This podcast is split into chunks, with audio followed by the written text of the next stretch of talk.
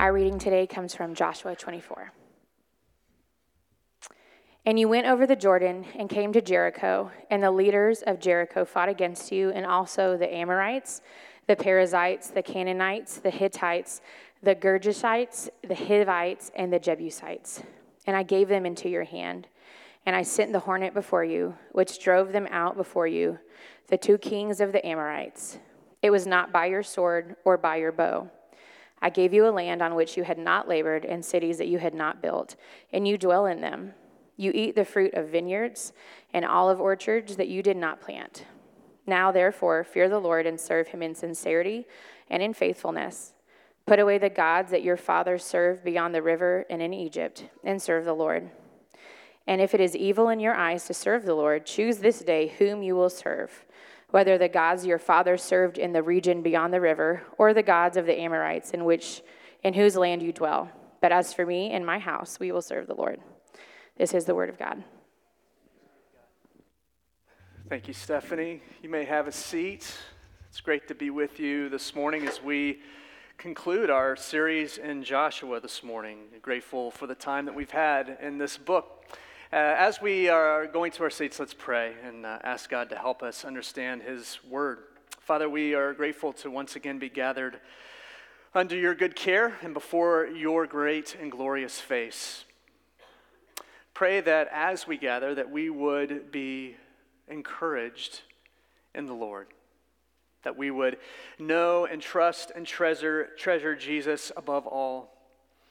Pray that we would desire to serve you with our entire heart, that there wouldn't be a part of us that would want to hold anything back from serving our good Father. But we know we need your help. We know we are prone not to do that. We're prone to do that with the wrong heart, and so we desperately need you, as you did the very first time, Spirit, where you opened our hearts to the reality and treasures of Christ, where you took a heart of stone and made it a heart of flesh. We need you all the more, even this morning.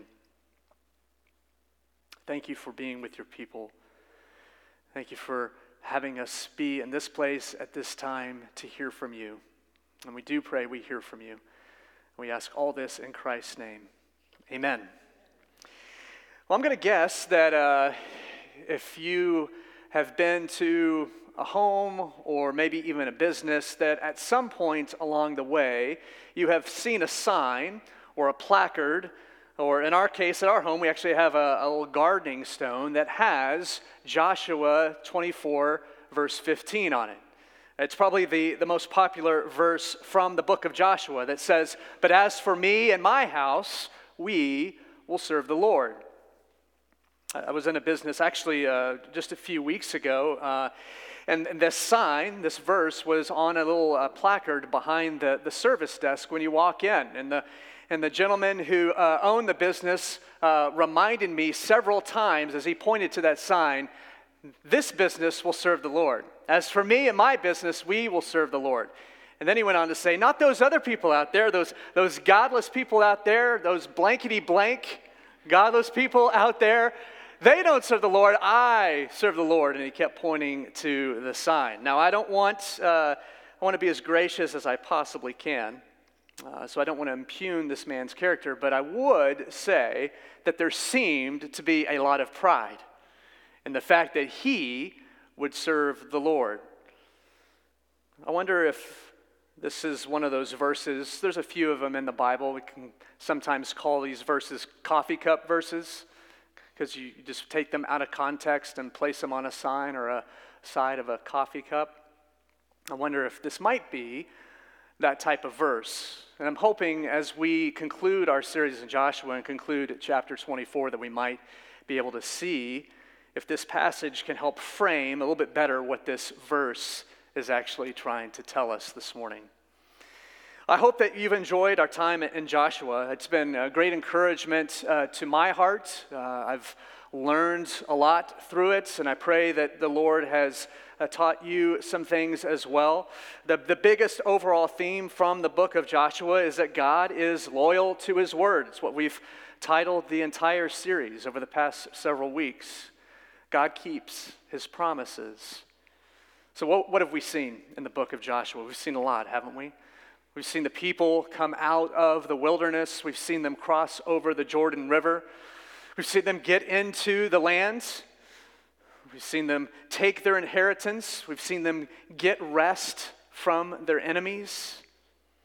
And so here in the remaining verses of the book of Joshua, the task is, yeah, you've inherited this land and there is rest from your enemies. Now you have to keep the land. That's what Joshua is telling the people. You must keep the land. God will continue to bless you as you are strong and courageous to fully obey the Lord.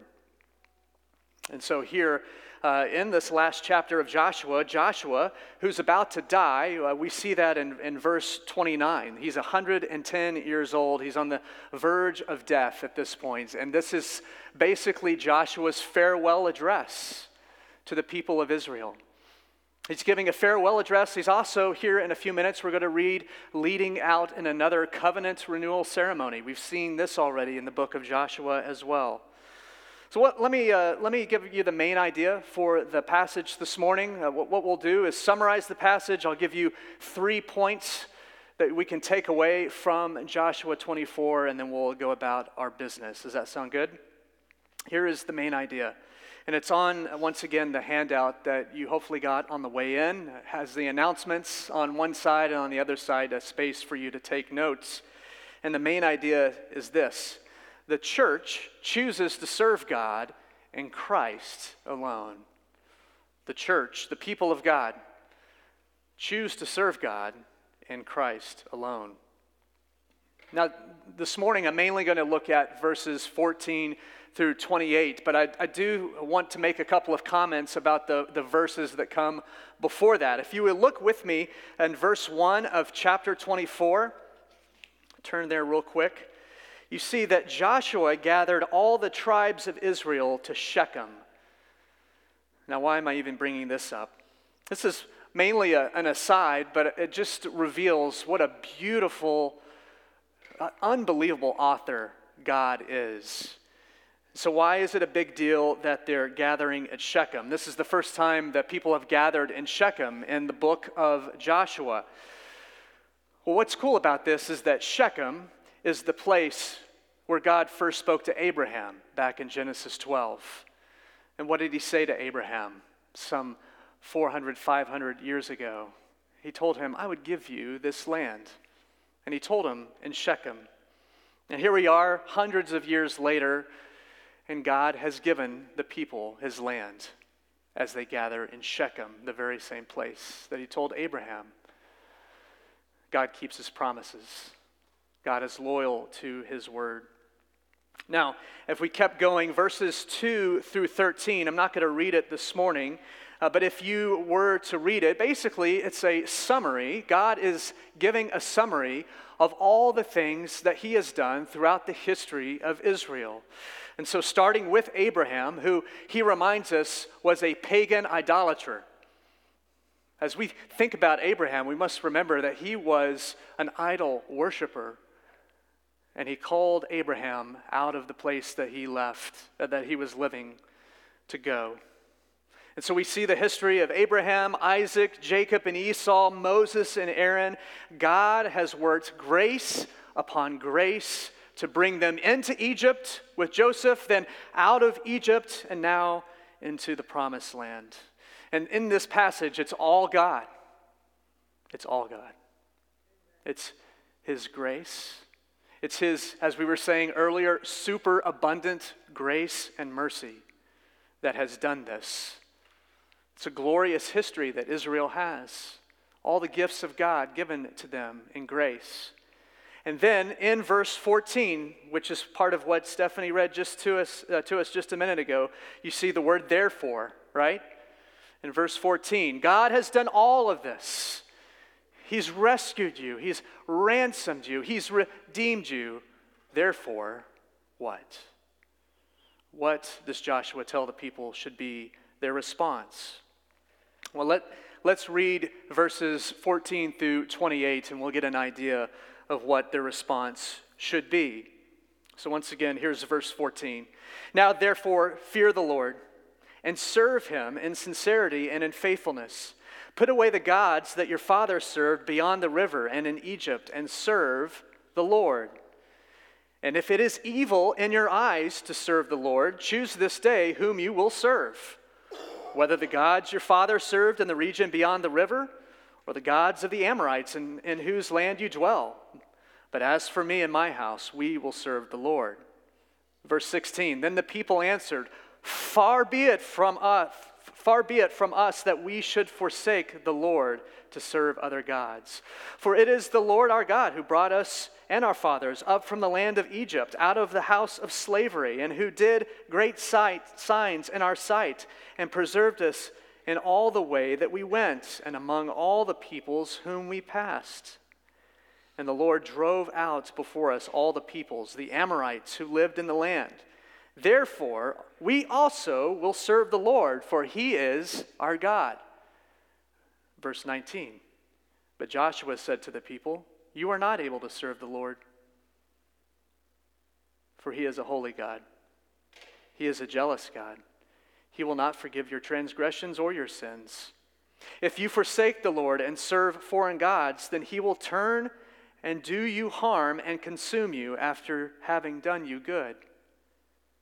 And the people said to Joshua, no, but we will serve the Lord. And then Joshua said to the people, you are witnesses against yourself that you have chosen the Lord to serve him. And they said, we are witnesses. He said, then put away the foreign gods that are among you and incline your heart to the Lord, the God of Israel. And the people said to Joshua, the Lord our God we will serve, and his voice we will obey. So Joshua made a covenant with the people that day and put in place statutes and rules for them at Shechem. And Joshua wrote these words in the book of the law of God. And he took a large stone and set it up there underneath the terebinth that was by the sanctuary of the Lord. And Joshua said to all the people, behold, this stone shall be a witness against us, for it has heard all the words of the Lord that he spoke to us. Therefore it shall be a witness against you, lest you deal falsely with your God. So Joshua sent the people away, every man to his inheritance.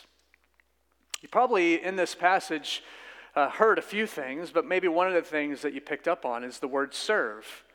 You hear this word serve over and over again. In fact, the word serve is almost used exclusively here in the book of Joshua in chapter 24.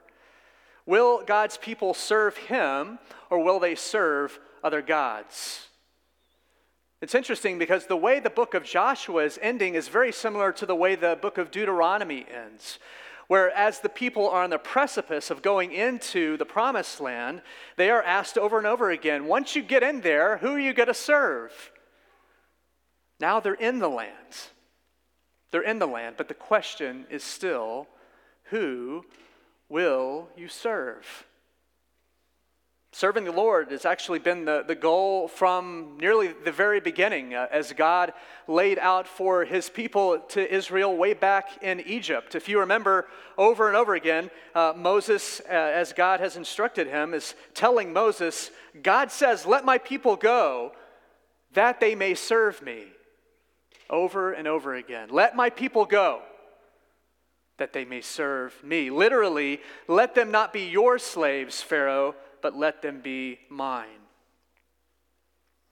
Who will you be a slave to? Now, Joshua takes an interesting tone in this passage. Maybe not exactly what we would expect. We've said a few times that the book of Joshua has been a fairly positive book. It's been a very celebratory book in many ways because the people of God have come into the land. Their enemies have been defeated. Rest is now with them. They've gained an inheritance. And here we are at the end of the book. And it seems like it should be really, really positive and happy, and we'll tie it up in a nice little bow. But Joshua has an interesting tone in this passage, does he not? It seems like he knows something about the human heart. It seems like Joshua knows a little bit something about the human heart and its inclination towards sin. You read all that God has done in verses 2 through 13, and then he starts off in verse 14 with, even after everything God has done for you, over the course of hundreds and hundreds of years, with your forefathers, with you seeing it with your own eyes, after everything that God has done for you, if you still think it's evil to serve the Lord, then just choose which false gods you're going to serve right now. You're either going to serve the false gods of the Egyptians, or you're going to serve the false gods of the land that you're in right now. So just pick, which one are you going to do? You're going to be a slave. Pick your slave, master. Is it going to be the Egyptians or the Canaanites? But then we read over and over again that the people are quite defiant. Did you hear that? Over and over again. No. No, we will serve the Lord. We will obey the Lord. We've seen what he's done for us. We see the things that you're talking about, Joshua, and we will fear the Lord, we will obey the Lord, we will serve him. Joshua, don't worry. Those of you who've been to a Christian camp, I've been to camp before, and inevitably you get the camp high, right? You're there for, a week? It's glorious. You've never felt closer to God. You've been stirred to worship. You've made lifelong friends. You feel like this feeling will never end. In fact, you even say that at the end of camp, that I will serve you, Lord, with my whole heart. I will be this way forever. I'm never going to do anything again that's going to harm me or make you mad. I'm never going to let you down, God. Seems like Israel is a bit on a camp high in this passage. They've seen a lot. They've been to the mountaintop. But it's interesting because in verse 19 in particular, if you look down at verse 19, Joshua says something that is so abrupt. One commentator I was reading this week said, this perhaps is the most shocking verse in the Old Testament, which is saying something if you've read your Old Testament. Look what he says in verse 19. You are not able to serve the Lord. What? What do you mean? Joshua, why would you say something like that? Joshua says, as for me and my house, we will serve the Lord. But the people say, yeah, we too. We will serve the Lord, over and over again. And Joshua says, no, you won't. No, you won't. Now, why would he say that? Why would he say that? Well, for one thing, he already knows that they have already begun to worship some of the Canaanite idols, some of the foreign gods. Look down at verse 23. He says, then put away the foreign gods that are among you. Present tense. He doesn't say, Then don't take on those idols of the Canaanite gods. He doesn't say, don't do that in the future. He says, right now, put them away.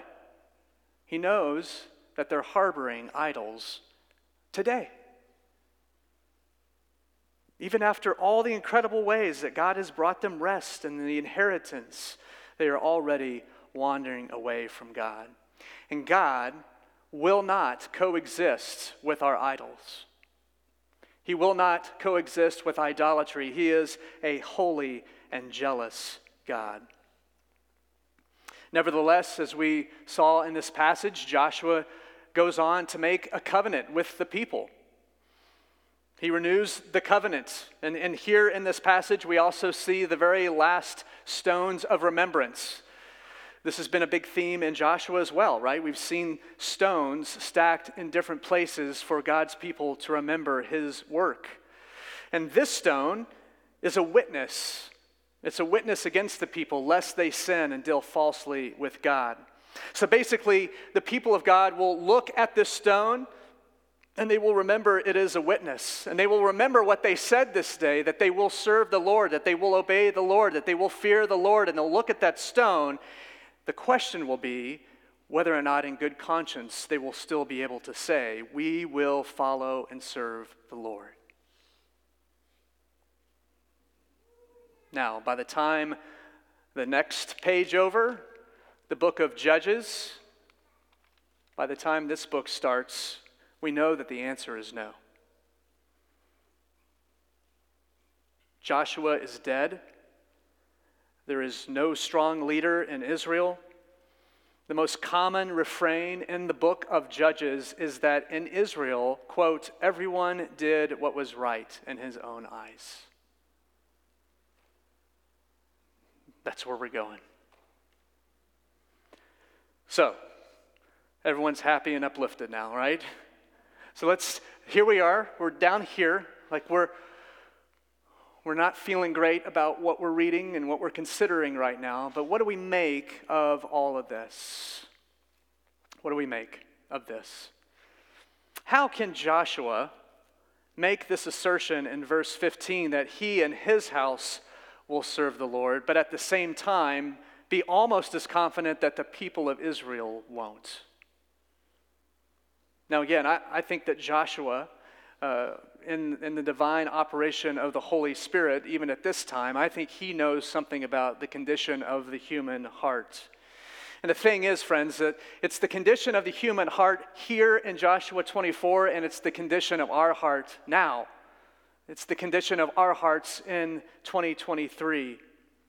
And so for the rest of our time, I want to consider with you three implications about our hearts.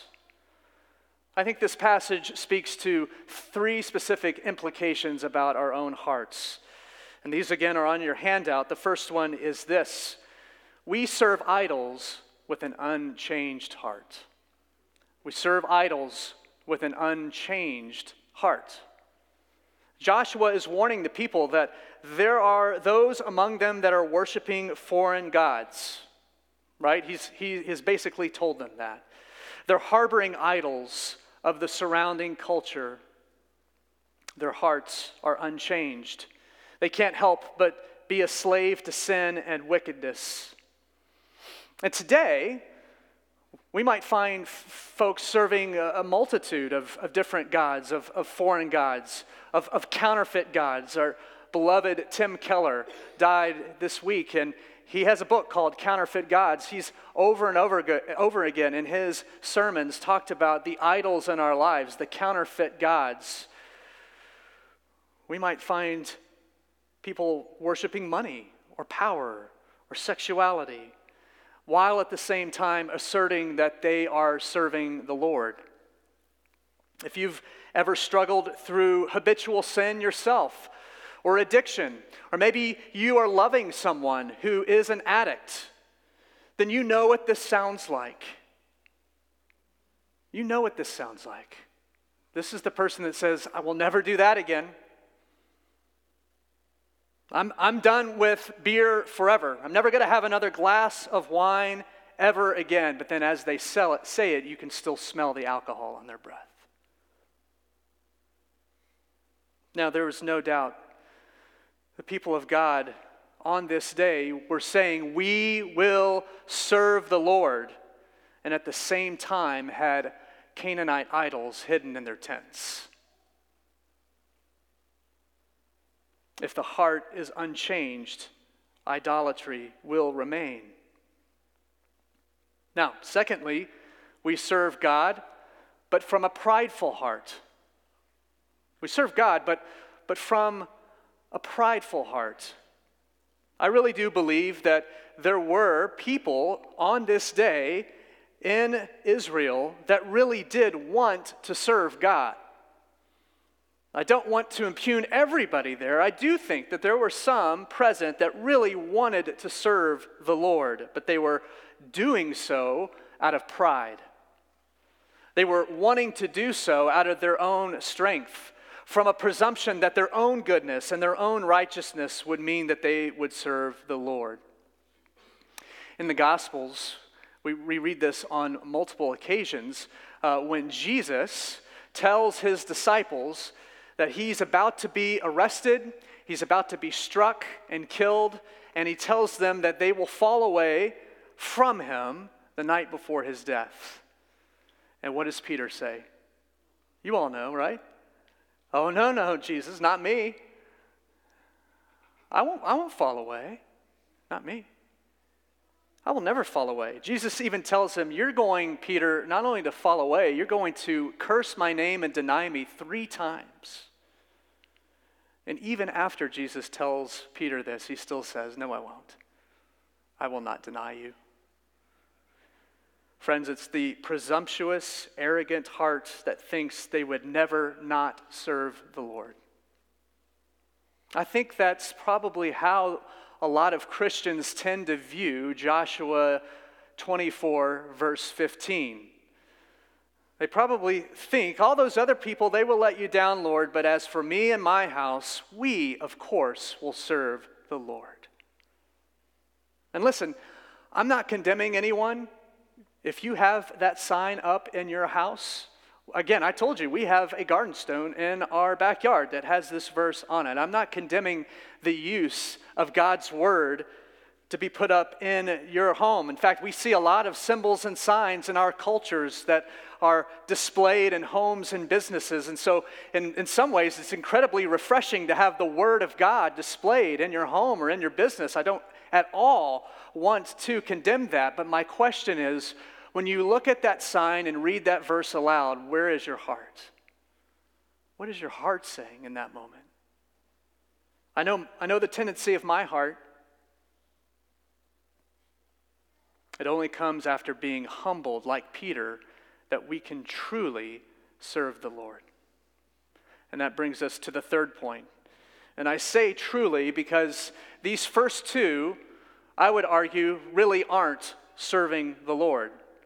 But how can we truly serve the Lord? We truly serve God only from a transformed heart. We serve God only from a transformed heart. How can it be that Joshua can say he will serve the Lord when he's skeptical that the rest of the people will? What gives Joshua the right to say that? Because his heart had been transformed by God. What we've seen this entire book with Joshua is someone whom the Lord has given a heart to trust and obey. Over and over and over again. Joshua is the one who the Lord used mightily to bring his people from the wilderness and into the promised land. Time and time again in this book, Joshua has wholeheartedly worshiped the Lord. He has served the Lord and he has led God's people. Let me just think back in this book and how thankful we are for Joshua. We need a Joshua today. We need a Joshua. We need someone who will lead us out of the idolatry of our culture. We need a Joshua that's going to lead us out of the sin of our own heart and bring us to a place of true rest and true peace and true salvation. We need a new covenant. We need a new covenant. We need a new stack of stones. Friends, this Joshua that we're reading about here in this book, he's going to die. He's dead. But praise be to God that the greater Joshua, though he dies in our place. And as our resurrected Lord Jesus Christ now lives and reigns forever. Now, notice, you've picked up on this, I'm sure we've read it over and over again, but in this verse that we're talking about, in verse 15, it says, as for me and my house, we will serve the Lord, right? Now here's the thing, there's no record in Scripture of Joshua having a family. Joshua is not married. Joshua does not have any children. Joshua has no bride. He has no children. But our Joshua does. Our Joshua has a bride, and our Joshua has children. Hebrews chapter 3, verse 6 says that Jesus is faithful over God's house as a son, and we are his house. Jesus looks at people who are trapped in total slavery to other gods or to their own pride, and he says to us, "You are not able to serve the Lord." Jesus says, "You are not able to serve the Lord, but I will. But I will. I'll come as your Joshua and serve the Lord perfectly for you." Isn't that freeing? That's the gospel. You couldn't do it. You won't do it. But he did, he will forever. And when Jesus says, "As for me and my house, we will serve the Lord," he means only by us being his family. Only by us being the bride of this Joshua, only by us being adopted children into the kingdom of God, only by us being his house, could we ever choose to serve the Lord. The only way we become adopted into this house is the gospel. We are bound to worship other gods or to try to serve God like a Pharisee in pride until the Son comes to live and die in our place. And because he lives today, the church chooses to serve God in Christ alone. That's the only way we can.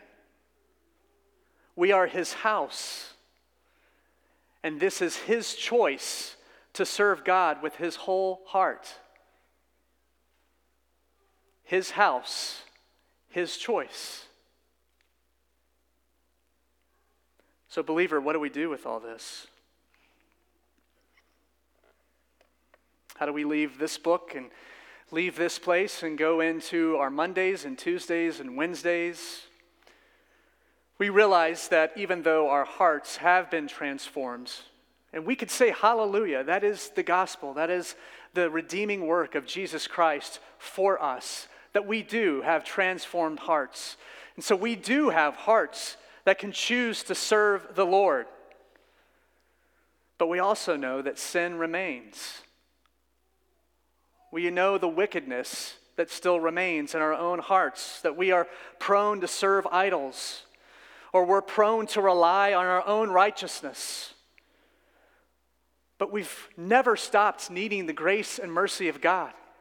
We still need grace and mercy from above. So my question this morning is, how is your heart?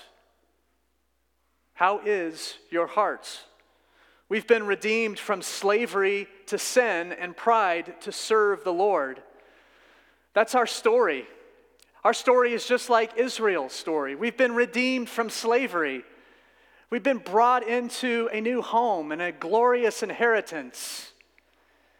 And yet we keep hiding idols in our tent, don't we?